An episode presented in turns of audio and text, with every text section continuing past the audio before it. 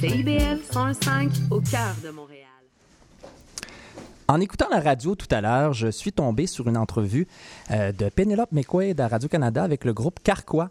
Euh, c'est là que j'ai appris qu'ils vont faire un spectacle surprise ce soir et demain à l'Escogriffe. Euh, malheureusement, tous les billets, évidemment, sont partis très, très vite en quelques minutes seulement.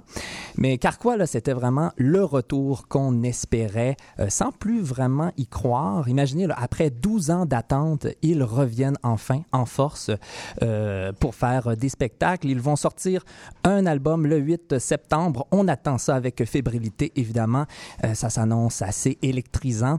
Euh, et puis, ben, évidemment, ne craignez pas, les spectacles de Carquois vont venir, seront nombreux, et ça s'annonce déjà très, très grisant. Vous écoutez Lire et délire.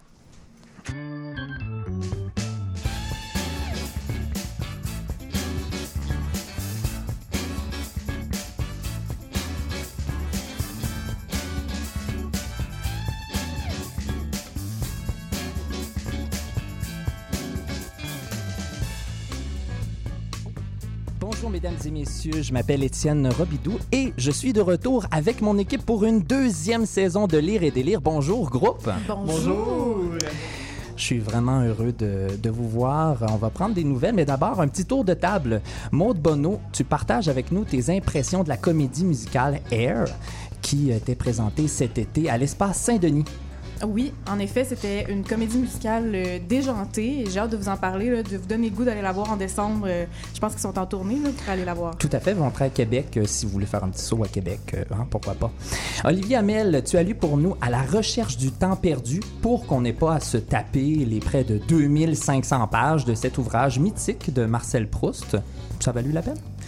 Écoute, je vous en parle euh, tout à l'heure, euh, Étienne. Après deux ans de lecture, j'ai finalement passé au travers de cette brique. Hmm, tu nous titilles, tu, nous- sais comment euh, attirer notre attention.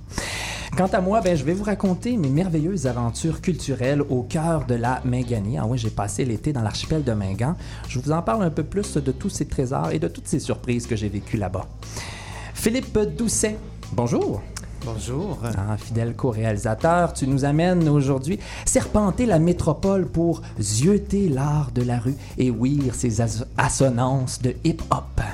Oui, alors cet été, je me suis initié euh, au euh, street art et euh, au hip-hop et d'autres arts euh, de, de ce genre. Donc, je vous en parlerai plus en détail, là, comment euh, était mon immersion dans cette aventure culturelle et euh, dansante. Déjanté, même, on peut dire peut-être. Très déjantée. Oui, oui. Non, non, mais tu sais, c'est une... le hip-hop, c'est une culture. Et euh, quand, on, quand on ne la connaît pas, ben, on part de zéro. Hein? Et donc, euh, il a vraiment fallu que, je, que je, je pose mes assises dans ce domaine. Et Un pied devant l'autre. Un pied devant l'autre. Et tranquillement, là, j'ai, appris à, à apprivoiser ce- ce- cette culture, ce, ce genre musical. Chère équipe, euh, hey, si- à la maison, là, si vous aviez vu ça tout à l'heure, ça se déplaçait. Là. Plaisir Gourmand, c'est l'émission qui était juste avec nous. Et on les trouvait pas mal audacieux parce qu'ils se popent des drinks, puis ils se, ils se font des affaires. Euh, et là, écoute, euh, il y avait des pommes, il y avait des poires, il y avait, toutes sortes de cocktails. En misère, on nous, on nous tend une bouteille à l'instant, mesdames et messieurs. Ben, écoutez, on peut, servons-nous-en. hein. Euh, On peut pas la popper, mais Écoutez, c'est Bonne la première. folie, c'est la folie. Il y a des verres qui arrivent, Oh vous God. entendez? Mon Dieu. Hey, ça commence en grand. Deuxième saison et on a du mousseux, toi. Wow. qu'est-ce qu'on boit aujourd'hui? J'ai l'impression d'être à tout le monde en parle. Rufino, c'est un Prosecco. Euh, Oui, euh, donc un- d'Italie. Euh, C'est tout ce que ça nous C'est- prend. c'est un mousseux? Rufino Prosecco est un produit euh, venant de vignes euh, très jolis de la région de l'Italie, du, du nord-est. vendu. Bon, ben, écoutez, et euh, très. Je tiens à dire que tout ça n'est pas prévu, ce n'est pas une mise en scène. Non, on est euh, sur le party comme ça. Euh, comment ça a été votre été, vous autres, pendant qu'on on nous sert aimablement là, ce, ce petit drink? Ben là, j'ai tout oublié de mon été. Là, j'ai les- Mais toi, Maude, avant, je, je me rappelle, là, on s'est laissé euh, euh, au tout début de l'été. Tu nous disais que tu voulais faire ami-ami avec les dieux grecs. Est-ce que ça s'est ça s'est fait, ça? Ah, à, à l'étape où on est, moi et les dieux grecs, on est plus connaissance. Euh, on, se, on se côtoie, on s'apprécie, mais on se connaît pas très bien. On se connaît pas en profondeur encore. OK, OK. Ouais. Vous êtes encore à l'étape du flirt, là, peut-être. Exact, exact. Ouais, J'ai pas encore rencontré leurs parents, disons ça comme ça. Ben, écoute, ça fait beaucoup de petits mondes aussi, puis beaucoup de parents, là, c'est incestueux, C'est cette une grosse famille, c'est une grosse famille. Toi, Olivier, à quoi ressemblait ton été, à part lire euh, du Marcel Proust, là, il s'est bien passé quelque chose? Oui, euh, j'ai lu euh, des ouvrages pour euh, préparer euh, tranquillement pas vite mon dépôt de projet de mémoire. Ah Hmm. bon. J'ai lu les 79 euh, manuscrits soumis au concours du regroupement littéraire jeunesse de Saint-Ours, euh, regroupement dont euh, j'avais parlé un épisode On antérieur. on s'en rappelle très bien. au mois d'avril. Donc, ça a été. euh, mon été s'est fait sous l'égide de la lecture. Chouette. Philippe. Philippe Doucet. Mhm. Mystérieux comme toujours, qu'est-ce qui s'est passé ton été? Bien, cet été, euh, j'ai mangé des, euh, euh, ben, comme on appelle dans le domaine du, du, du- de la street, euh, des hot dogs.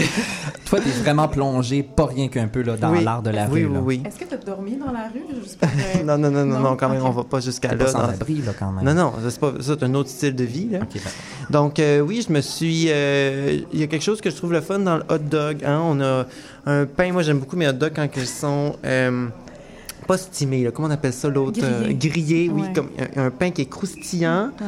Euh, et là, là réc- récemment, pour tout vous dire, moi j'a- j'aimais beaucoup la, la moutarde de Dijon. Tu sais, moi, je Un grand fan. un grand fan de moutarde de Dijon, tu sais, c'est euh, peut-être mon côté un peu plus français, tu sais, qui, qui, qui tu sais, j'aime la moutarde de Dijon. Sauf Oui. que, voilà deux semaines, j'ai mis dans mon hot dog la moutarde baseball.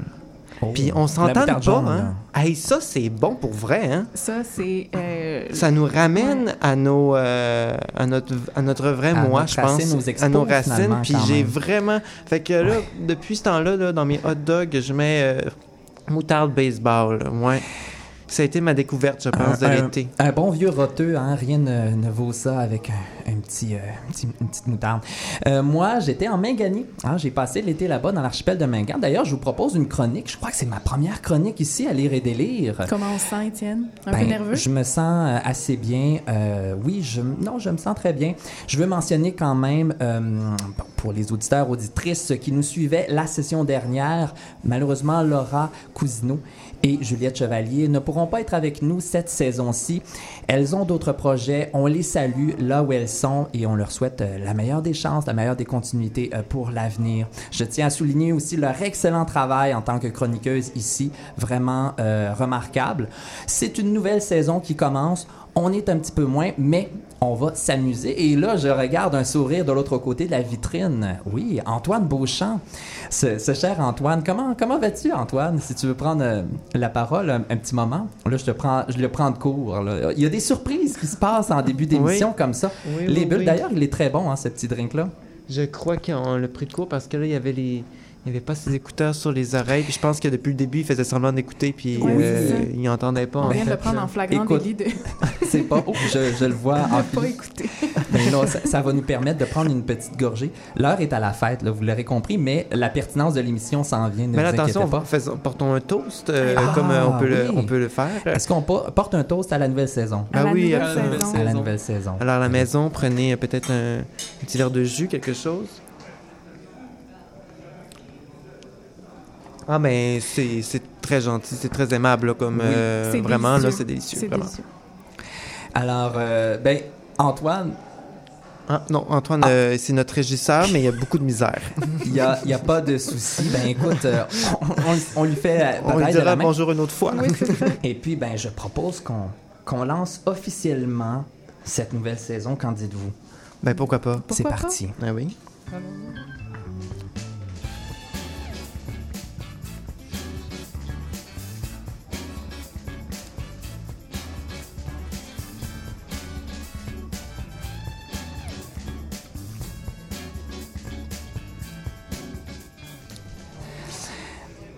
Maude, pour démarrer cette saison, une chronique qui décoiffe la comédie musicale euh, rock Rock? Rock. Ah oui. Euh, Hair est à l'origine joué à Manhattan, à New York, à la fin des années 1960. Oui. On est en plein dans la culture, euh, la contre-culture hippie, la révolution sexuelle, c'est la, la véritable débandade. Puis la comédie musicale Air était donc de passage à Montréal avec la mise en scène et la traduction de Serge Denoncourt. Tu es allé voir pour nous cette pièce-là. Juste pour vous, j'ai fait ça. euh, Est-ce c'était- que ça décoiffait? Euh, ça décoiffait. Pour, pour être, pour être franche, euh, on, va en parler un petit peu plus en détail, mais de prime abord, il faut dire que c'était un maudit bon show. Euh, c'était excellent. Les décors étaient majestueux. Il faut dire, la, la pièce se passe dans un théâtre désaffecté, donc le théâtre est comme une, bonne place pour la jouer. Puis, il y, a, des grands échafauds. Les musiciens sont éparpillés sur les échafauds. Il y a des, y a des pancartes de route qui, qui traînent un peu à gauche et à droite, montrer vraiment que c'était un lieu qui a été utilisé et qui ne l'est plus. Et ça rappelle aussi le- le- la mise en scène originale qui, vraiment, tu l'as dit, Étienne, c'était à la fin des années 60, Oui. puis ça se voulait un- une, une pièce très subversive. Donc, c'est des gens qui n'avaient pas vraiment les, les budgets. Ils se sont fait refuser par Broadway, ils se sont fait refuser par plusieurs compagnies de théâtre. Euh, donc, ils ont décidé de le faire avec le- les moyens du bord, leurs propres moyens. Donc, ils ont, euh, ils ont pris des, des objets de décor qu'ils ont trouvés sur le bord de la route ou qu'ils avaient chez eux. Donc, ça rappelle un peu cette, cette mise en scène originale-là. Est-ce que justement la mise en scène de Serge Denoncourt, euh, elle met beaucoup en avant les années 60 ou on, est plutôt mis au goût du jour par rapport au, au décor? On- Euh, on, est à quelle époque? C'est, ben, on est dans les années 60, faut, faut le dire. Ben, parce que sinon, il n'y aurait pas de spray net. Là. Il y aurait pas de. Ben, Ben sans non, spray ça, net, il y ça, aurait une soit histoire? actualisé. Euh, je- On a vu ça avec Molière, Ce serait à voir. Je pense qu'il y a beaucoup de spray net dans, dans la mise en scène de Serge Denoncourt, Oui. mais ça Il paraît en- pas. Ah, ok. Ça paraît pas. Non, ok. Euh, donc, le, le- oui, on est dans les années 60, effectivement. Ceci dit, on est dans un, une année 60 comme on se l'imagine en tant que personne dans les années 2020. Euh, donc, j'ai fait beaucoup de recherches pour, euh, pour la, la chronique d'aujourd'hui. Ça paraît pas, mais j'en ai fait. Euh, Ah ben non, ça puis, euh, les, dans les, voyons, les acteurs originaux, eux, portaient euh, en majorité des jeans parce que c'était ça, ce que les gens portaient dans les années 60, des jeans. Ben Pas des jeans troués, là, comme on la aujourd'hui. Juste des jeans, juste des jeans. Parce que les- les- la, la culture subversive, la culture des hippies, c'était de ne pas s'habiller en complet. Mais est-ce que c'était des jeans à pattes d'éléphant ou très... Il me semble Oui, que c'était ça ben, la mode. euh, oui, c'était ça, C'était mais- pas serré, c'était pas skinny comme aujourd'hui. Non, c'était pas skinny. Mais tout ça pour dire que la, dans, si on va voir euh, Hair de Serge Deloncourt, on va voir plus des costumes de hippies. On va voir Ah. euh, des, des couleurs flamboyantes. On va, tu sais, on, on va être moins dans le- l'authentique, euh, Ok. l'authentique La caricature, peut-être? Dans, oui. Ben oui, c'est la caricature. Oui. Je pense que c'est là que c'est là que va ma critique, c'est qu'on est beaucoup dans le la récupération de ce mouvement-là. On Oh. n'est plus dans le- la subversion du tout, du tout. Donc, euh, c'est pas... euh, c'est pour ça que j'ai amené le petit livret, là, il est collé sur la table parce que... Là, quand elle dit qu'il est collé, il est, il est collé pas rien qu'un peu. Il y a eu de la bulle ici, mesdames et messieurs, là. Oh là là, qu'il y a eu de la bulle. je vais pas le déplacer parce que là, il est trop collé. là. Je pense que je vais le laisser. Il était tempé sa table, il est figé là. Il veut pas, il veut pas décoller. Là, je vois en plus ton Marcel Proust. euh, J'espère que tu vas pouvoir le rapporter chez toi tantôt, Olivier. Ah, lui, il décolle bien. Bon, ça va être juste hair. On va le laisser pour la prochaine, la prochaine émission. Euh, ben, c'est ça, je voulais, je voulais prendre le petit livret parce qu'au début, tu sais, au début du livret, il y, a, euh, il y a les mots des metteurs en scène, Oui. des producteurs, euh, puis il y a même un mot de la, on va dire son titre au complet, Vanessa Destinée, qui est la consultante diversité et inclusion pour Hair. Ben oui.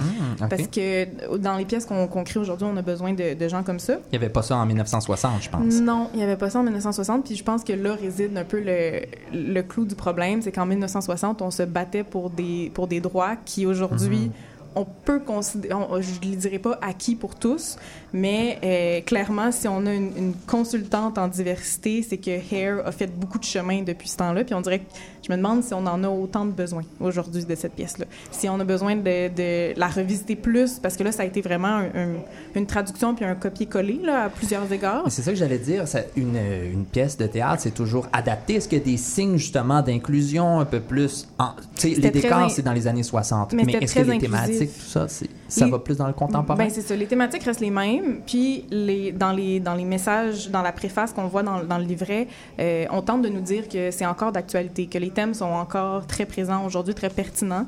Je me pose la question. C'est pas, je pense, je pense pas que c'est pertinent en tout point. Je pense qu'il y a beaucoup d'adaptations à faire pour puis beaucoup de, de, de, chemin mental pour arriver à dire ah oui c'est encore pertinent aujourd'hui. Je pense pas que en soi la pièce est autant pertinente. Euh, elle dit Vanessa euh, Vanessa Destinée, elle dit Hair a été écrite hier, mais dans les faits elle aurait pu être écrite demain. Et je ne crois pas. Je pense pas que je pense pas que c'est vrai. C'est très daté Et là. pourquoi?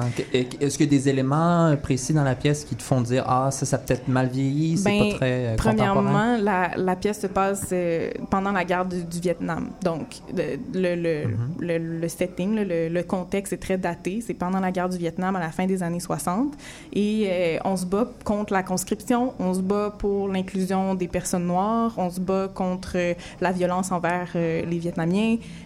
Donc, puis il y a des thèmes plus larges qui sont dans l'espèce de... recherche d'appartenance à un groupe. On parle du personnage principal, Claude Bukowski, qui, qui se cherche un peu puis qui se trouve, à- dans certaines mesures, dans le, le groupe d'amis euh, qui a les cheveux longs, les hippies qu'il trouve en, en milieu de, au milieu de sa route.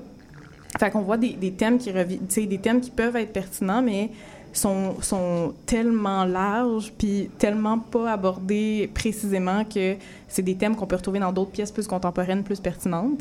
Euh, puis pour ce qui en est des, des, euh, des thèmes comme là, je, je le lis encore du, euh, du livret, la libération et la fluidité sexuelle, le féminisme, l'antiracisme et la protection de l'environnement, ben tous ces thèmes-là, oui, sont abordés, mais mais sont abordés avec les, nos connaissances qu'on avait dans les années 60. Ce qui, est- ce qui est pas tu sais, aujourd'hui, on a, on a avancé beaucoup, puis on a, on a découvert, ben, tu sais, on a, on a réfléchi beaucoup sur la question, puis on a des droits qu'on n'avait pas à ce moment-là. Donc, nos, nos luttes sont un petit peu plus complexes, puis un petit peu plus poussées que celles qu'on avait dans les années 60. Euh, donc, c'est pour ça que je me dis, c'est, semi-vrai, là, si c'est d'actualité. Je- Je suis pas tout à fait d'accord. La traduction a été faite euh, également par Serge Denoncourt. Est-ce qu'elle est, est-ce qu'elle fonctionne bien? Parce que la question de la traduction d'une œuvre, qu'elle soit romanesque ou théâtrale, joue quand même pour beaucoup. Ouais. Ouais. Est-ce que, est-ce que ça fonctionne bien? On y croit. Euh, euh, faut dire que la, ben, les, les chansons sont traduites à moitié. Donc, les chansons sont, sont euh, bilingues. là. Il y a des, des- des passages en français, des passages en anglais. Euh, pour ce qui est des dialogues, tout est en français. Les dialogues, je veux dire, j'ai rien à dire. C'est, on, comp- comprend bien, le- on comprend bien ce qu'ils disent. Puis c'est pas, c'est vraiment plus un- un- une question de compréhension. Tandis que pour les chansons, je trouve que c'est un petit peu à côté. Euh, C'est forcé. ben, ce qui arrive, c'est que les- le- quand je vous dis Hair, même si vous connaissez pas la comédie musicale, même si vous avez jamais entendu parler de ça, je suis prête à parier que vous avez entendu des chansons de la comédie musicale dans, dans un autre contexte sans savoir que ça venait de là. Mais oui, puis la musique, c'est fondamental dans une euh, comédie musicale quand c'est même. ça. Fait que je me, c'est, c'est vraiment des chansons qui ont, euh, qui ont sorti de leur contexte, qui sont devenues extrêmement populaires, puis que sont, on les connaît. Là, je pense à euh, Aquarius, qui est Ah oui. une chanson C'est qu'on- des vers d'oreille carrément. Oui, Peu puis- importe notre génération. Exactement. Fait qu'on on sait c'est quoi, on, on la reconnaît. Ceci dit, pour- pourquoi, on- pourquoi l'avoir traduit en français, je, je, je me, je me demande. C'est une, c'est une chanson en soi que on- tu sais, si, si on va voir Hair, on va voir pour les chansons, selon moi, pas, pas nécessairement pour l'histoire. Puis, euh, pourquoi les avoir traduits à moitié? Je ne je suis pas certaine. C'est pas des chansons qui font avancer l'histoire particulièrement. On n'est pas, on n'est pas dans Les Misérables. C'est, vraiment plus un, c'est un, un concert rock avec une histoire. Donc, je- les- la traduction des chansons, je, je la vois un petit peu moins. euh, en tout cas, je, je, je pense pas que ça aurait été aussi nécessaire de, de traduire les chansons. Ton verdict, euh, est-ce que si on est euh, passionné, on va la voir à Québec en décembre? Ben passionné. Je pense qu'on va la voir à Québec en décembre, euh, mais on va la voir surtout pour des pour avoir une belle expérience visuelle et sonore. Pour ce qui est de l'histoire, euh, on repassera. Mais tu sais, en même temps, là, si t'es en- si t'es resté encore dans tes années 60 dans ta tête, peut-être que ça s'adresse plus à toi, cette pièce-là, non? Peut-être, Il y a des peut-être. nostalgiques qui nous écoutent peut-être. Ben je leur souhaite, je leur souhaite de, de retomber dans la nostalgie. Nostalgique ou pas, la comédie musicale Hair sera présentée en décembre prochain à la salle Albert Rousseau à Québec.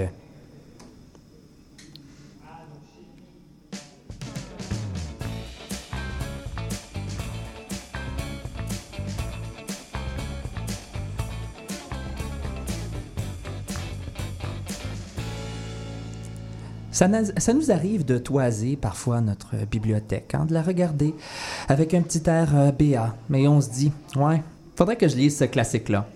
Ah, puis ce classique-là aussi. Ah, puis celui-là, ça fait tellement longtemps que je veux le lire. Ça finit plus. Puis là, on se sent mal parce qu'on se dit Ah, je suis pas assez informé, je manque de culture, j'ai peut-être passé à côté l'ouvrage de ma vie qui va complètement transformer mon existence. Mais Olivier, toi, tu t'es sacrifié pour nous.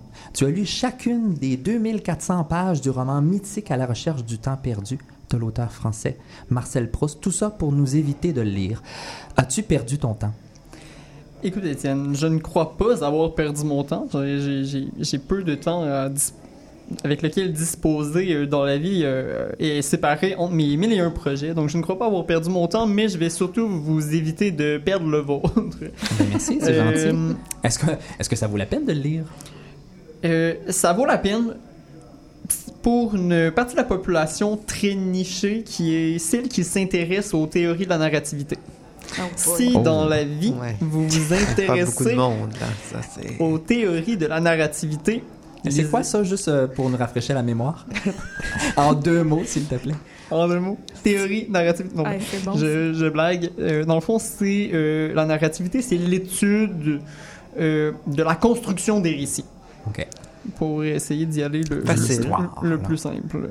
On est plus dans la façon de raconter l'histoire que dans l'histoire elle-même. D'accord, merci. Mhm. Et euh, dans le fond, bon, la recherche temps perdu qui peut être considérée comme un seul livre, qui était la volonté de l'auteur d'être considéré comme un seul livre, mais qui a quand même, lors de pu- ses premières publications, été euh, divisé en sept tomes. Euh, ce qui explique le, le fameux 2400 pages, euh, euh, pages de dictionnaire, devrais-je ajouter, Ah, ouais. euh, Ben étant oui, donné on- leur minceur. On a ça sur le bureau, puis euh, ben, sur la table, et c'est quand même une, une bonne brique. C'est une bonne brique, là. C'est euh, c'est une bonne brique. Mais si je peux vous résumer l'histoire pour vous, c'est euh, le petit Marcel qui devient éventuellement le grand Marcel parce que ça se passe à peu près de l'enfance à, à presque sa mort, là, sur une période de plus ou moins euh, 50 ans. Euh, euh, Marcel va fréquenter les, salons de la noblesse française, que je veux dire la noblesse française déchue. On est situé euh, à la fin des années 1800, début des années 1900. Le dernier tome se passe euh, pendant la Première Guerre mondiale, tout juste avant la mort de l'auteur en 1922. Et donc, c'est ça.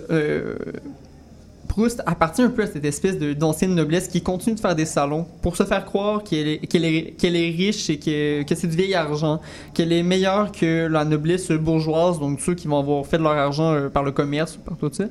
Et euh, grosso modo, il va seulement se promener de salon en salon au travers des 2400 pages. Mmh, Et- ça a l'air palpitant, Et il vraiment. va systématiquement euh, tomber amoureux euh, des, des femmes Ah, euh, ça, c'est- dans les salons.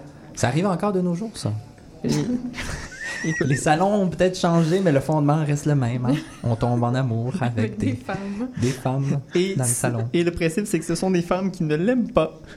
Ah, Oh c'est un pattern. Ah, ça aussi, on voit ça beaucoup aujourd'hui.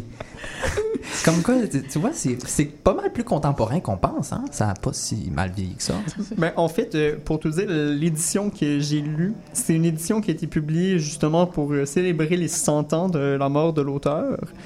Donc, et non, là, je ne parle pas de la mort de l'auteur de Roland Barthes, pour ceux qui ont la référence. Je parle de la mort de l'auteur On de était Encore une petite, On euh, était pas beaucoup, je te rassure. Eh là là, on, a- on a l'air d'une émission vraiment nichée, hein, quand même, aujourd'hui. Oui. Attendez, j'arrive avec le hip-hop, là. On va venir décontracter tout ça On tantôt. va là. retourner au plancher des vaches, là, ça sera pas bien, là. Et là, donc, ben, écoute, euh, moi, j'ai une petite question là, qui me vient à la tête. On en discutait un peu tantôt hors émission, là, mais la fameuse Madeleine de Proust. Bon, là, je te vois tout de suite, mais faut en parler quand même, cette Mais fameuse Madeleine-là. Madeleine. Qu'est-ce que c'est? Est-ce que tu peux nous expliquer? Oui, donc euh, la- quand on parle de la fameuse Madeleine de, Prou- de Proust, on fait référence à ce, ce- ce petit gâteau, en fait, euh, bien populaire et qui, qui est perçu comme une scène culte du livre. Donc, quand on fait référence à Proust, souvent on fait référence à cette fameuse scène de la petite Madeleine où plus tard dans sa vie, Proust déguste euh, la pâtisserie et euh, se remémore en fait. Ça lui rappelle son enfance, ça lui rappelle toute sa vie. Elle est trempée, trempée dans le thé, si je Trempé, m'abuse. trempé dans le thé, très Ouais. exact. Et c'est la, euh, en trempant la madeleine dans le thé, ça lui permet de d'avoir une, une consistance unique qui le ramène dans son passé, mais dans le fond, euh, il y a une première occurrence dans le premier tome, il y a une seconde occurrence dans le septième tome, mais on ne parle pas du tout de la petite Madeleine des 2400 pages. Mais, pour- mais si on parlait d'une théorie de la narrativité, c'est vraiment très bien ficelé comme récit, là, de- de- d'utiliser la Madeleine comme un outil de réminiscence pour parler du premier tome alors qu'on est rendu au dernier tome, c'est quand même assez efficace. C'est vrai que c'est assez impressionnant. là. Il y a Antoine qui m'a- m'amène une, euh, une précision à l'oreille. C'est dans du thé noir, apparemment.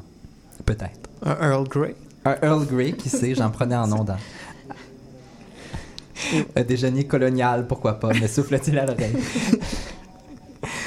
Euh, donc oui, euh, bon, Marcel Proust. Là, on remarque que le protagoniste porte le même prénom que l'auteur. Est-ce Ah. que c'est lui? Et là, on tomberait dans, une grand, dans un grand débat de savoir est-ce que l'auteur est le personnage, est-ce que le personnage est l'auteur. Bon. Là, je t'amène en eau trouble. Le, le personnage de Marcel Oui. euh, est un aspirant auteur. Et Mhm. au moment où, au seul moment où il se nomme dans le, le texte, il dit on va donner le nom de Marcel. C'est le nom de l'auteur, mais c'est c'est purement euh, c'est purement du hasard, même si euh, historiquement tout cadre en fait Mhm. avec Il euh, le, dit, le, le narrateur le dit comme ça. le narrateur le dit. Je paraphrase, mais le narrateur le dit à peu près comme ça. OK. Puis là, je dis aux gens à la maison qui nous écoutent, c'est parce que ce qu'on nous enseigne en littérature, on est tous des étudiants et étudiantes en littérature, on nous rappelle constamment dans tous nos cours qu'il ne faut absolument pas confondre l'auteur avec son personnage, même si le personnage euh, est identique à tout, en tout point, qui porte le même nom, tout ça. Donc c'est pour ça, là, on, rigole un peu de ça, mais le personnage n'est jamais l'auteur. Mais on peut dire quand même qu'il y a des ressemblances, donc assez frappantes. Il y a beaucoup de ressemblances et en fait, c'est surtout à l'origine d'un jeu important dans la narration entre euh, Marcel, qui est l'auteur, qui a une connaissance complète de l'histoire, euh, Marcel, le personnage qui écrit l'histoire, mais comme vers la fin de sa vie, donc qui a connaissance de tout ce qui va arriver aussi. Et Marcel, euh, le personnage qui est, euh, qui est en train de vivre, lui, au temps présent, euh, Mhm. l'histoire et qui ne sait pas ce qui va arriver. Et ça, ça permet des jeux de retour en arrière, de projection vers le futur, qui, qui se développent sous différentes formes et qui font que c'est vraiment un exemple éloquent des théories de la narrativité. D'ailleurs, l'un des grands théoriciens, Gérard Genette, a construit toute sa typologie, donc tous ces termes pour parler de la narrativité autour de la recherche du temps perdu de Marcel Proust. Mais il aurait pu le faire avec, par exemple, le Titanic, là. Tu sais, Jeannette. là. Il Avec pu... le Titanic, le Titanic, c'est un, un livre, ça? Non, non, mais avec le film, là, tu sais, Ouais. Ouais, de, de James Cameron. Ouais. Oui. Ben, c'est sûr. Je c'est- c'est- Parce que c'est la même chose, finalement. C'est des récits Oui. emboîtés. c'est Comme des- une madeleine aurait pu être une toast. Oui, c'est ça, tout simplement. Ben, c'est une belle réflexion, ça. Mais je sais pas, je pose la question. Ben, je Je dirais pas. que 2400 pages versus un film de 2h30, je pense que le film de 2h30 n'est peut-être pas suffisant pour euh, vraiment bien développer toute cette théorie-là. Ah, Mais sinon, euh, pour finir, bon, on en a déjà parlé un petit peu, mais je vous confirme, euh, ne vous, euh, ne vous lancez pas dans votre librairie préférée pour acheter un livre écrit par un auteur qui est mort il y a maintenant plus de 100 ans. Je vous conseille plutôt d'aller dans le rayon nouveauté et d'encourager un auteur ou une autrice contemporaine que vous aimez parce que, ben, eux, ils ont encore besoin de, ces, ils ont besoin de cet encouragement-là et non, Marcel Proust est très bien dans sa tombe et au repos. On le salue d'ailleurs. Dans ma publication Facebook, je me suis amusé à l'identifier. Je sais pas, peut-être qu'il nous écoute. J'ai découvert qu'il y avait un compte officiel Facebook. Hein? C'est avec même le petit signe bleu qui est compte vérifié. Donc je me suis dit, ah là là, avant de mourir, il a quand Peut-être même... qu'ils nous écoutent. mais oui. Ben, peut-être qu'il nous écoute. Si vous avez des suggestions de livres pour Olivier Hamel, hein, de d'autres classiques que vous êtes trop paresseux pour lire, ben, écrivez-nous à l'adresse lire et délire.cbl à commercial gmail.com et ça va faire un plaisir à Olivier de, de tout lire. Merci.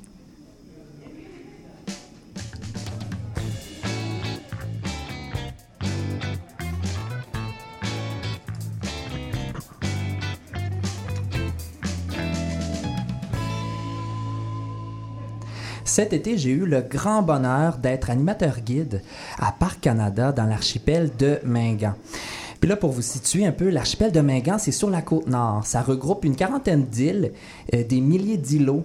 Il y a une faune et une flore absolument extraordinaires à couper le souffle. C'est là qu'on retrouve aussi la plus grande concentration de monolithes au Canada. Ah, ça, c'est les géants de pierre qui font vraiment la fierté de la région. Donc là, je vous propose de, je vous prends par la main. Venez avec moi, faites ce voyage-là culturel en Méganie. Euh, premier arrêt, on va aller dans une petite boutique du terroir, directement au Havre Saint-Pierre. Oui, c'est la boutique chez Julie. Et là, c'est un peu par hasard que je me suis mise à, à travailler là, une journée par semaine. Et puis là, j'ai dit, il manque de livres un peu ici T'es tombé sur le payroll. Tombé comme ça. Et là, on m'a dit, ah ben, c'est une bonne idée. Fait qu'on a commandé un livre. Et c'est une conspiration à Havre-Saint-Pierre qui porte le titre très évocateur, Candide Blanchard, Police Belle Cuisse. C'est publié aux éditions du Bourdon Abbé Como. Oui, oui, oui, tout à fait. Ça raconte euh, l'histoire de restaurateurs russes qui ont comme spécialité la poutine. Mais intéressant. Mais en fait, ce sont des espions de la défunte URSS. Ah. Et là, oui, il y a une brillante policière aux formes plantureuses qui va à ressoudre. Oh. Puis écoute, ça va, euh, ça, va, ça va contrecarrer les plans des méchants. Bon.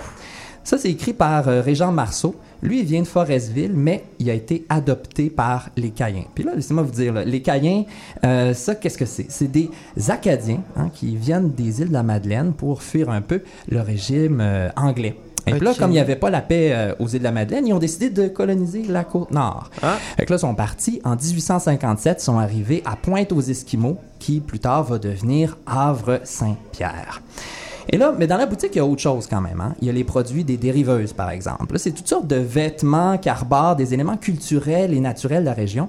C'est quand même assez fascinant parce que c'est devenu un véritable facteur identitaire, même pour des gens de la région. On voit plusieurs personnes qui arborent ces chandails-là fièrement et qui sont de- des Caïens de Ils ont quoi sur ces chandails-là? Des Ben, faces justement, il y a toutes sortes de choses. Il y en a entre autres avec les plantes carnivores. Oui. Les, les plantes carnivores de la Oh, région. Il y a un chandail rose là, est spécialement C'est euh, rock and dédié. roll? Ben oui, il y en a un qui est dédié à la grassette vulgaire, imagine. C'est euh, les grassettes vulgaires, nom quand même évocateur qui désigne une plante euh, collante, Ah, là où des Dieu, insectes vont euh, se Je me mettre. suis dit, on, on va pas là toujours. OK, non. c'est une plante finalement. il y a Ok. un autre, un autre chandail, il est écrit de l'eau salée dans les veines. Ça, c'est l'expression qui a été popularisée par Roland Jonf. Puis ça désigne un peu les gens de la place. On dit souvent qu'il y a de l'eau salée qui coule dans les veines parce qu'on est en plein dans le golfe Oui. du Saint-Laurent. Oui. C'est aussi le titre d'un de ses livres. Euh, quand il était petit, le petit Roland, euh, son père et son oncle, il l'amenaient en mer. Et là, euh, il s'appêchait le caplan, puis la morue, puis tout ça. Et là, des fois, il débarquait sur les îles de même. Et là, euh, le père de Roland lui disait Regarde, Roland, toutes ces bonnes femmes que l'on peut voir dans la pierre. Hey, on n'y a pas dit ça? Ben oui, Ça se dit ça. pas, t'as pas dit ça? écoute, euh, oui, c'est le mot s'en étouffe même. Et là, ça commençait à travailler l'imaginaire du petit Roland. Qui s'est mis à voir lui aussi des femmes partout dans la pierre, mais pas juste des femmes. Il a entre autres nommé euh, la dame de Niapisco. La dame de Niapisco, c'est devenu l'emblème de notre parc, euh, du parc de l'archipel de Mingan. Un grand morceau de pierre qui ressemble étrangement à une femme avec un proéminent postérieur, tout dirigé vers la mer. Ah oui, lui a grandi puis a fait connaître la région par ses poèmes puis ses prises de parole. Euh, J'aimerais vous lire un, un petit extrait, si vous le voulez bien. Ben oui. OK, peux- peux-tu nous répéter le nom, là? Parce que là, Il moi, il y a s'appelle beaucoup d'informations, là. Je commence à saigner Oui, du nez, d'ailleurs. il s'appelle Roland que j'ai un petit Kleenex, Et euh, son, son livre s'appelle Amour et souvenance au cœur de Mingani. Bon. La Mingani est le nom d'un groupe d'îles dans la région de chez nous, les îles de Mingan. Un archipel formé de belles grandes îles longeant la côte de chez nous. Au temps de la pêche et de la chasse, nous avons vécu souvent autour de ces îles. On n'en parlait pas. On s'en servait pour les besoins du temps. Elles demeuraient sauvages et discrètes. À leur abri, bien des histoires de pêche et de la chasse furent vécues ou racontées. Alors, on a un- quand même un- un- une belle plume ici euh, de la part euh, de Roland Jonf. Moi, j'ai été particulièrement touché par euh, sa simplicité, par sa candeur presque de cet homme-là, qui disait trouver les vraies valeurs dans les fleurs, dans l'air de la marée, caressé de soleil. Et on peut fermer les yeux et s'imaginer Mais là, un peu. euh, toi, personnellement, est-ce que tu t'as ressenti cette, euh, cette candeur-là? Les fleurs, est-ce qu'elles t'ont Ben parlé? oui, je l'ai senti. Moi, je, je- je disais toujours sur les îles que j'étais animé par, euh, n'est-ce pas, la, la, la, la force, la, par l'âme de Roland Ok. Jonf. Oui, oui. Roland, euh, Roland lui-même. Roland lui-même m'animait. Et puis lui, il raconte toutes sortes d'anecdotes. Il y en a une que j'ai trouvé bien drôle. Il est allé visiter à un moment donné la, la tombe de Placide Vigneault. Puis à ce moment-là, il a fait la rencontre d'une outarde en train de prier sur le monument funéraire. Ah oui, ça devait être ça qu'elle faisait. là. Et c'est, oui, c'est ça qu'il dit, en fait. Ça, c'est, c'est de son cru. Mais oui. là, vous allez me dire, qui est Placide Vigneault? Ah! J'allais te poser la question. la question, je savais que tu- tu l'avais. Et là, il faut prendre la voiture. Là. Je vous amène avec moi. On se dirige à Longue Pointe de Mingan. Donc là, on prend la voiture. On fait environ 30 minutes et on se rend directement au petit village de Longue Pointe de Mingan. Là, on va prendre le bateau. On fait 4 km en mer et on débarque sur une toute petite île dans l'archipel à l'extrême ouest. C'est l'île aux perroquets. Ouais, cette île-là, en fait, euh, il y a eu six gardiens de phare qui se sont succédés au fil du temps. Il y a encore un phare qui est dirigé aujourd'hui. Et donc, euh, à la toute fin des années 1800, il y a un événement tragique qui se produit. Charles Eustache Forgue, il s'est noyé en mer. Lui, c'était un gardien de, de phare. Puis là... euh, T'es pas dans le fort certain s'il s'est noyé dans la mer, là. non, ben il était pas là à ce moment-là. Il est allé chercher une sage-femme parce que sa femme est en train, ben, elle allait bientôt accoucher, Ah, mais il n'est jamais revenu. Et c'est Placide Vigneault qui a pris sa place et là un peu en, en- en toute urgence, il est dépêché sur l'île à l'âge de 50 ans. Et euh, ben, il, il va arriver, puis la, la femme euh, du défunt gardien de phare est encore là. Elle vient d'accoucher de la petite Azélie. Et donc, Placide Vigneault, il est en dépannage, mais il va rester quand même 20 ans sur l'île. C'est quand même assez impressionnant. Il va écrire beaucoup, beaucoup, notamment un journal très détaillé sur tout ce qui se passait sur l'île. Euh, il va même écrire une chronique dans le journal de Montréal. C'est assez, c'est assez fascinant, euh, cette Il histoire. écrivait dans le journal à partir de son phare. Il les envoyait, oui, il les- Ah. il les envoyait. C'est comme ça que ça fonctionnait dans ce temps-là. On avait toutes sortes de systèmes pour ce. Là, on est en quelle année, le 1800? t'as Là, on est à la fin des 1800. années 1800. Et là, on fait un petit bond dans le temps. Oui, un petit bon. petit bond dans le temps. Là, on, on- on a- on arrive 50 ans plus tard et euh, on est avec un, un certain Robert Cavana. Lui, c'est un, un gardien de phare. Il a failli se noyer, lui aussi, en mer. Ben oui, ça allait pas bien dans ce temps-là. En fait, plus précisément, il a failli mourir gelé en mer. Donc, il part un matin comme ça. Euh, et lui, c'était en janvier. Là, il vient pour fermer la station phare. OK? Donc là, il arrive. Bon, tout va bien. Avec son assistant, on, on met tout ça beau pour l'hiver. Et là, il décide de revenir la même journée, à Longue Pointe de Mingan. Mais là, ça va pas bien. Parce que leur petit motorisé, il tombe en panne. Et à ce moment-là, ben, ils sont prisonniers des glaces. La- les glaces commencent à se refermer autour d'eux. Et là, la brume est devant, derrière, ses côtés. Ils voient plus rien. Ils sont complètement prisonniers. Ils vont rester comme ça plusieurs heures. Tellement que Robert va avoir des engelures sur les mains qui vont lui monter jusqu'aux bras puis aux épaules. Et là, laissez-moi vous dire que ça va pas bien. Ça allait tellement pas bien que euh, la- l'assistant qui avait même pas atteint l'âge de, de la maturité, je veux dire l'âge adulte, il griffonne sur un petit bout de papier. Ici sont morts l'assistant et son euh, gardien de phare. Oh mon dieu. Mais là, Robert, il est pas fou, il lève les yeux au ciel et il dit Marie, si tu me sauves, moi, puis mon, euh, mon fidèle acolyte, je vais te faire une statue sur l'île aux perroquets. et puis là, Marie, pas dur de la feuille, paf ça se passe, il y a un chenal qui se crée et ils peuvent retourner sur l'île aux perroquets. Ils vont rester comme ça quelques jours, même s'il a des engelures, ils vont avoir la vie sauve. C'est quand même bien fait, euh, cette histoire-là. Et, euh, et là, je vais vous réciter un, un poème qu'a écrit sa, sa tendre épouse euh, après cet événement-là. C'est quoi son nom? Elle s'appelle Marie Colin Cavana. Et elle a écrit justement un livre qui s'appelle Femme de gardien de phare. Femme de gardien de phare, c'est un livre, euh, allez vous procurer ça, elle raconte ses, mémoires là-dedans. Et elle reproduit un poème. Dans la brume du matin, par un temps trop vilain, je regarde au loin, je cherche mon chemin. Moyaques et pigeons fuyant la mer cherchent dans les îles un refuge.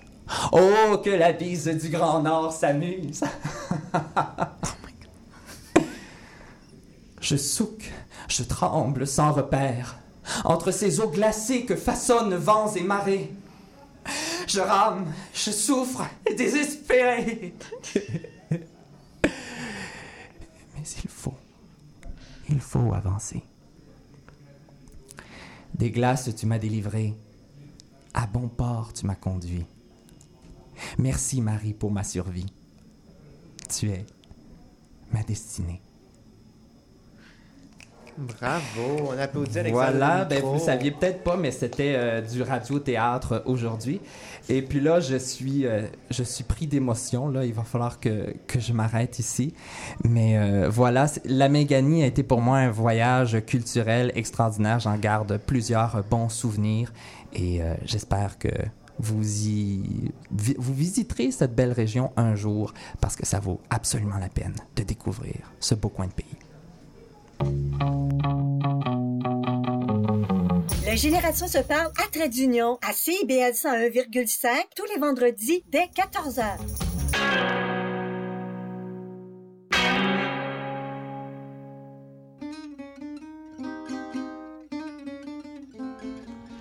Django et compagnie, c'est une série d'entretiens avec des musiciens et des musiciennes de jazz manouche qui animent une communauté qui est en plein essor à Montréal. Interview et musique en direct, Django et compagnie, c'est mercredi à 20h. Québec en musique présente notre histoire musicale complète de ses débuts à aujourd'hui.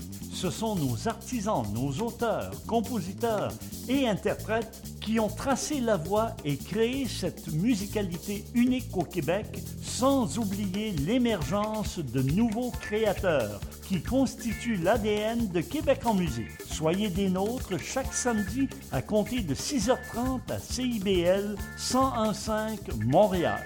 CIBL.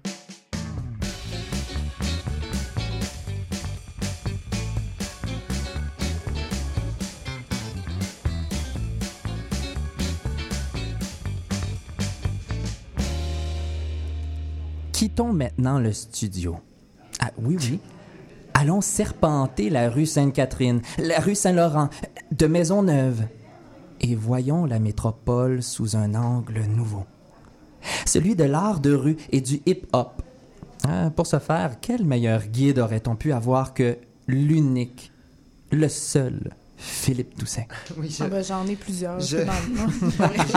Je suis totalement la, la référence en termes de hip-hop. Euh, Ben oui, tous moi, mes je- amis m'appellent souvent, on me répète Oui, euh, Eminem, quel quoi Ben, je, oui, il faut que je raconte toujours la vie d'Eminem, 8 miles, blablabla.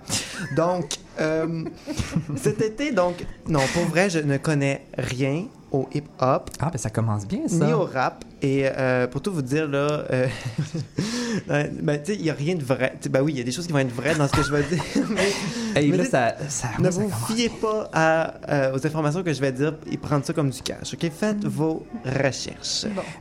Puis, pour- puis pour vrai, je pense que je n'ai jamais écouté une chanson de rap de mon propre gré. Mais là, là premièrement... Peut-être peut-être Oui. celle de Yop. Euh, tu sais, là, la, la publicité veux de un Yop. Yop. Ma, ma, ma- Oui, ça, bon, ça, je l'avoue. Un classique. Mais là, de- Philippe, donc, est-ce que tu nous as préparé une chronique aujourd'hui? Ah, ben, c'était pas ça mon mandat? Ou... Ça, Ben oui, je mais pense. tu nous dis que tu connais pas le hip-hop. Alors, sur quoi portera aujourd'hui? Ben, ben, ben, j'y vais, là. J'ai laisse-moi le temps d'y arriver, là. Ben, je, je t'en prie. Parce que, tu sais, quand même, le hip-hop, en tant que tel, c'est la musique la plus populaire. OK? C'est la musique qui est la plus streamée. Chez les jeunes, surtout, là. Chez tout le monde, Étienne. Chez tout le monde. C'est vraiment la, la musique la plus streamée, la plus populaire, et ça, à travers le monde. Puis j'ai vraiment un peu l'impression d'avoir manqué quelque chose. Tu sais, je suis comme... Je suis pas dedans. Tu sais, je suis pas dans cette gang-là. Puis pourtant, on dirait que tout le monde est dans cette gang-là, sauf moi. Tu Fait que... exclu, là. Oui, fait que c'est pour ça que je me suis dit, ben, je vais essayer de m'initier. Il va falloir que je passe à travers de mon choc post-traumatique que j'ai eu dans le gym euh, de mon école secondaire où il y avait toujours les deux mêmes tunes d'Eminem qui jouaient euh, Oh. non- non-stop, là. Oh. Mama Spaghetti, c'est un truc like that, comme ça, là. Donc, Oui. et là, attention. Et ce n'est pas banal pourquoi j'ai choisi cet été pour vous parler de hip-hop. OK? C'est parce que cet été, on souligne le 50e anniversaire du hip-hop. Est-ce que vous saviez ça? Non, Ben, eh bien, ça, non. je vous l'apprends. Mais Et ça- 50e, c'est pas plus vieux que ça. Eh ben non. Eh ben non. J'ai toujours- J'ai cru que ça a toujours existé, moi. Ouais, quasiment euh, dans les cavernes, peut-être. Qui sait, euh, que qu'ils étaient, tapaient sur les murs, avaient une certaine, euh, certain Ben, côté écoute, hip-hop. regarde, je te propose une petite histoire du hip-hop. OK? Ben, ça commence où, premièrement? OK? Parce que ça, ça commence à un endroit... Oui, vas-y. À New York. Dans le Bronx. Dans le Bronx. À New York. Oui, je sais pas comment on prononce ça. Bronx. Là, À. New York. C'est un quartier pauvre, euh, désœuvré, incendié. Euh, les Blancs ont fui ce quartier-là. Et puis, donc là, y a la communauté noire, les Carabéens, si je le dis bien, Euh, beaucoup de latinos aussi qui vont aller habiter ces quartiers, ce, ce quartier-là, en fait. Oh, du côté plus de la ville, hein, on est dans le disco, on est dans le funk, c'est de la musique un peu de riche, on s'habille sexy, on s'habille, on va danser. Et là, c'est un peu peut-être un, un peu en réponse à ça que s'organisent des block parties dans le Bronx, où est-ce que les espèces d'appartements qui sont là, puis le monde vont faire des espèces de parties. Puis là, on est dans quelles années, là? Les années près. début 70. Début 70, En d'accord. 73, là, techniquement, là, donc euh, le 11 août 73. Donc, on est un peu après Hair, là. C'est ça, juste après Air, euh, que dans une salle communautaire, euh, il y a un party de rentrée, euh, de rentrée scolaire, tout simplement. Et là, c'est le Jamaïcain DJ Cool Herc. Il s'appelle Herc? Herc. DJ Cool Herc. Ok, je sais, j'ai toujours de la misère avec mes H en anglais, donc euh, pardonnez-moi. Et là, lui, ce qu'il fait, dans le fond, là, il vient jouer des pièces soul, des pièces funk, et puis il va utiliser la table tournante pour passer en boucle le même extrait en tout temps. OK? Puis là, il va utiliser ces, ces- ces mêmes extraits-là, c'est juste la basse puis les percussions qui restent. Et là, ça va créer justement un peu le DJing, tout ça. OK? Tout ça va prendre un peu naissance à ce moment-là. Et, euh, et c'est vraiment là en a un peu justement qu'on utilise ces- les tables pour comme un instrument en tant que tel. Et là, euh, il y a des gens qui vont danser là-dessus. Et ce qui donne, Ah oui. ce qui va donner les, les, les breakers, là, le, le, le break dance. Breaker pour parce que c'est la partie qu'on reprend, c'est le break time, je pense là, le break. Euh, moi, je bref. Parce que le- voilà. C'est c'est une musique, contrairement à d'autres genres musicaux, qui, qui est quand même très, très liée justement à un mouvement, à une danse. Oui, ben Mhm. oui, tout à fait, parce que et là, tu- et ça, dans ces parties-là, il y avait aussi un MC. Ok, donc le MC, lui, était là pour comme entertainer la foule, puis genre dire, allez, venez danser, on danse, on danse, on danse. MC pour maître de cérémonie, d'accord? Et là, et c'est- Attends, non. MC pour se mettre de ben, cérémonie. Master of the Ceremony, euh, je sais Oh. pas quoi, là, mais oui, c'est ça, Tu voilà. m'apprends de quoi? là? Et là, le MC, au début, il faisait quelques rimes, puis il laissait jouer la musique. Et là, à un moment donné, oh, au fil à mesure, il faisait une phrase, un couplet, des verses. Et là, ça a donné un petit peu naissance au rap en tant que tel. Et donc, euh, le rap s'inscrit dans cette, euh, dans la mouvance du MCing et, euh, et, et dans le hip-hop en général. Et euh, donc, vraiment, au début, là, le, le hip-hop et le rap, c'est vraiment de la musique dansante pour faire le party. Vraiment. Mais ça l'est encore aujourd'hui. Ben, tu sais, comme, tu mets pas M&M pour danser. tu sais, je j'ai pas exactement ça. T'as jamais dansé sur euh, Ben- de la musique rap? hein? oui, là, mais tu sais, c'est pas Jay-Z qui va te faire euh, danser, là. C'est plus Beyoncé. Je sais pas sais. si on va voir un show de, de loud, là. Il me semble qu'on danse. Toutes les femmes, ça. On, on- Tout- va se faire flaguer, pardon. Alors, euh, Toutes les femmes savent danser, c'est l'un des titres en passant là, de. oui, voilà. C'est une belle affirmation d'ailleurs. Oui. Alors, mes expériences hip-hop de cet été, je vous, en, je vous passe quelques-unes. Eh bien, j'ai vu la rappeuse, ma rappeuse préférée. Ça, c'est ma rappeuse préférée, personnellement. C'est Calamine. Je l'ai vue en performance, en direct, à Québec, sur une petite, euh, petite scénette, euh, juste en avant d'une église, sur la rue Saint-Jean-Baptiste. Saint-Jean? Rue Saint-Jean, qu'on appelle, je crois? Jean de Québec, écrivez-nous. Elle est connue pour son opus, mon préféré, Lesbian Woke sur l'autotune. Oh, titre assez évocateur, là. On- C'est C'est une prise de position. Totalement, totalement. C'est bon cet album-là. C'est très bon. Je le bon? recommande. Alors, deuxième artiste que j'ai vu sur la scène, euh, donc toujours un artiste hip-hop, c'est un beatmaker. Il s'appelle High Classify. Et euh, écoutez, j'ai même été voir ce spectacle en compagnie de Maude. Oui. Ah, Ben ben, tu vois, tu, tu, tu as quand même écouté un petit peu de hip-hop. Ouais, mais je te le dis, je- cet été, c'est mon initiation hip-hop. C'est ce que je suis en train de te décrire depuis le début. Ben, c'est ça, t'es- tu n'es pas ignorant de ça. Ben, je commence à m'informer. Mais c'est parce que c'est grand. C'est un grand océan. Mm. Moi, j'ai l'impression, je connais une goutte. Voilà. Et là, euh, donc, on était voir avec SFR, moi et Maude. Mm-hmm. Et là, Maude, elle m'a dit, euh, euh, elle dit, oh, euh, finalement, c'est pas dans mon vibe, là, euh, parce que c'est un. Fait que là, elle a dit, on peut tous s'en aller? J'ai dit, bon, c'est correct. Faute. Je suis pas une très grande finalement, on a dû rappeuse. quitter à la fin du C'est moi show. qui l'ai tiré par le collet. Oui. Mais donc, On était dans un festival à ce moment-là. c'était les Franco. Non, c'est au festival de jazz. Ah, pardon. Ben, tu vois, Parce que le jazz et le hip-hop, euh, Ça se parle. c'est la même chose. Ça, c'est ça, c'est un mystère. là. Le festival de jazz, on Alors, dirait qu'on peut avoir taisez-vous, là, c'est moi qui finis mon, mon, ma chronique. Alors, j'ai écouté euh, un film aussi, donc le film Wild Style de 1982, réalisé par Charlie Hearn, qui est le- considéré comme le premier film où est-ce qu'on met en scène la, où est-ce qu'on met en scène le hip-hop en général. Donc, euh, c'est l'histoire d'un de, de- d'un d'un petit euh, tagger, là, donc quelqu'un qui fait des graffitis, qui fait partie de la mouvance hip-hop, le graffiti. Et là, qu'il y a une rivalité avec un autre groupe de, qui fait des graffitis, puis là, eux, ils font des graffitis légalement euh, trop naze. Et là, euh, et là, il y a une journaliste qui va s'intéresser à eux, puis là, blablabla. Donc, et là, c'est un peu comme le air, si tu veux, euh, mais du hip-hop. Genre, Mm. les gens sont, sont là, puis là, tout d'un coup, ils se mettent à rapper. Là, ils se mettent à danser. Puis là, tout d'un coup, là, plein de gens arrivent, puis dansent, breakdance. C'est vrai. C'est vraiment un film, quand même, le fun, qui nous plonge vraiment dans cette culture-là très, très intéressante. La culture du street art, entre autres. Et puis, euh, alors voilà. Donc, je vous recommande Le Monde ou Rien avec Red Hamoud sur les ondes de. On pourra pas le dire Ouais, quelle honte parce que c'est on, on peut pas le dire ici.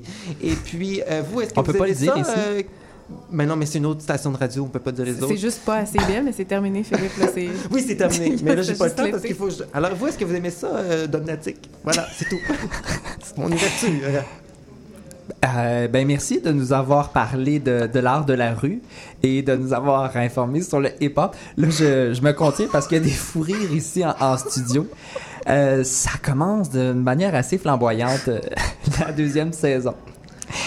Euh, si vous avez des genres musicaux à nous soumettre pour Philippe, hein, pour euh, découvrir euh, d'autres d'autres musiques, ça va, Maud? Oui. On va laisser Maud s'en remettre pendant qu'on on laisse défiler l'indicatif musical.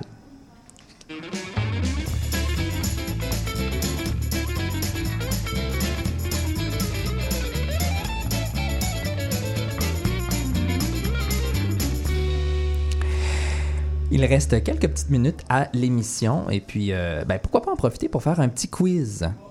Qu'est-ce que vous en pensez? Ah, je suis toujours partante pour les quiz. Un quiz et puis bon là je suis vraiment pas allé loin parce que j'avais pas beaucoup de temps pour me préparer donc ben, connaissez-vous bien votre Mangani? C'est bon. La réponse est non.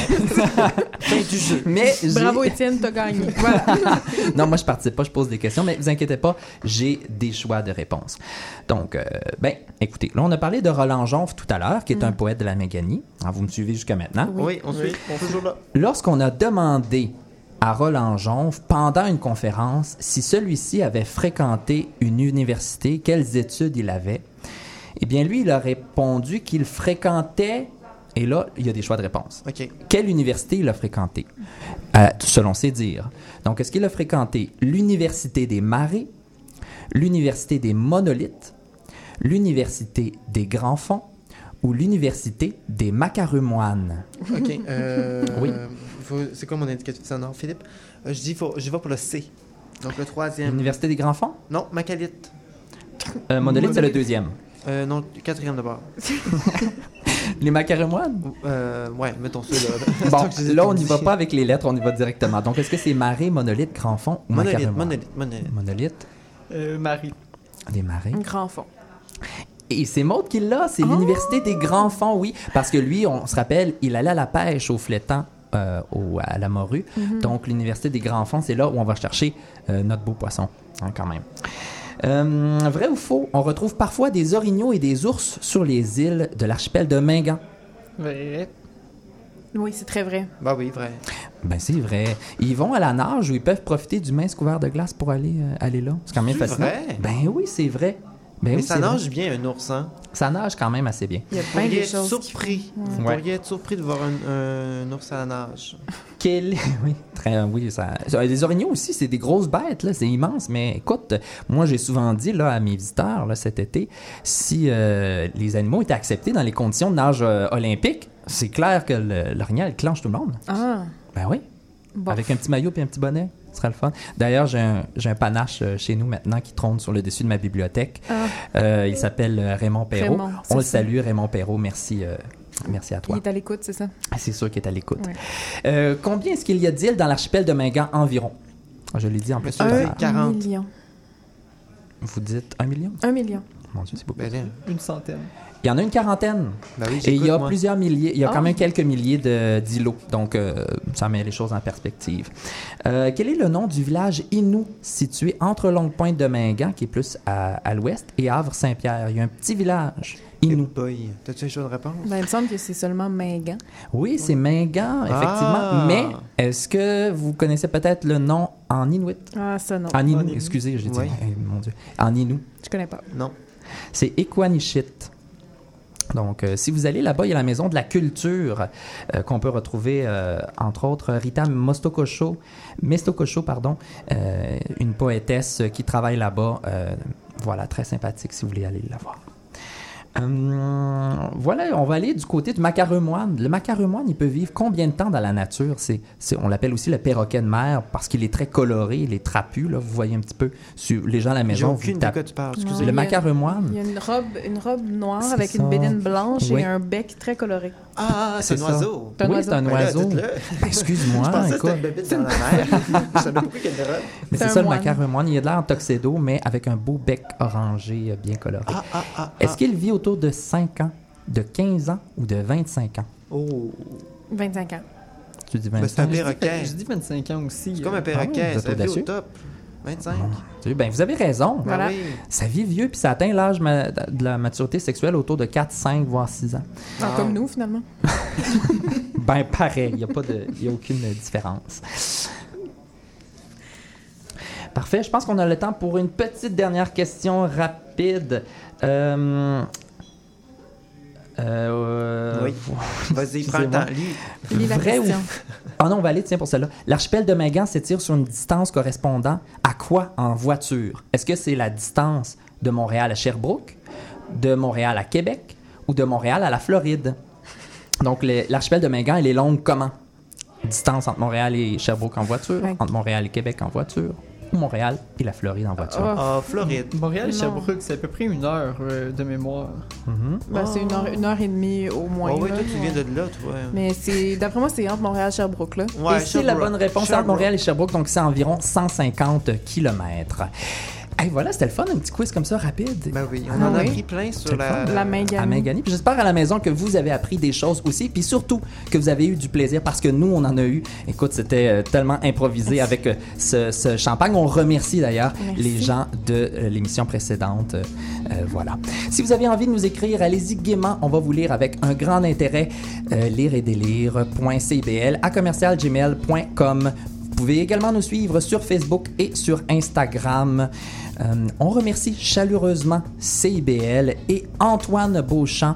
Euh, Antoine Beauchamp, merci pour la mise en onde. Tu as fait un super travail aujourd'hui. Ça me fait plaisir. Merci à vous. Oh, on entend ta belle là. voix, merci. On. J'ai enfin trouvé.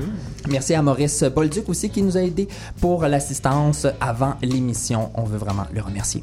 Merci à l'Association étudiante des cycles supérieurs en études littéraires de l'UCAM, l'AXL, pour son soutien financier. Vous entendez la musique c'est euh, la belle composition de Simon Pelletier. Allez écouter son album True Color. Il fait de l'excellent travail. On l'aime beaucoup.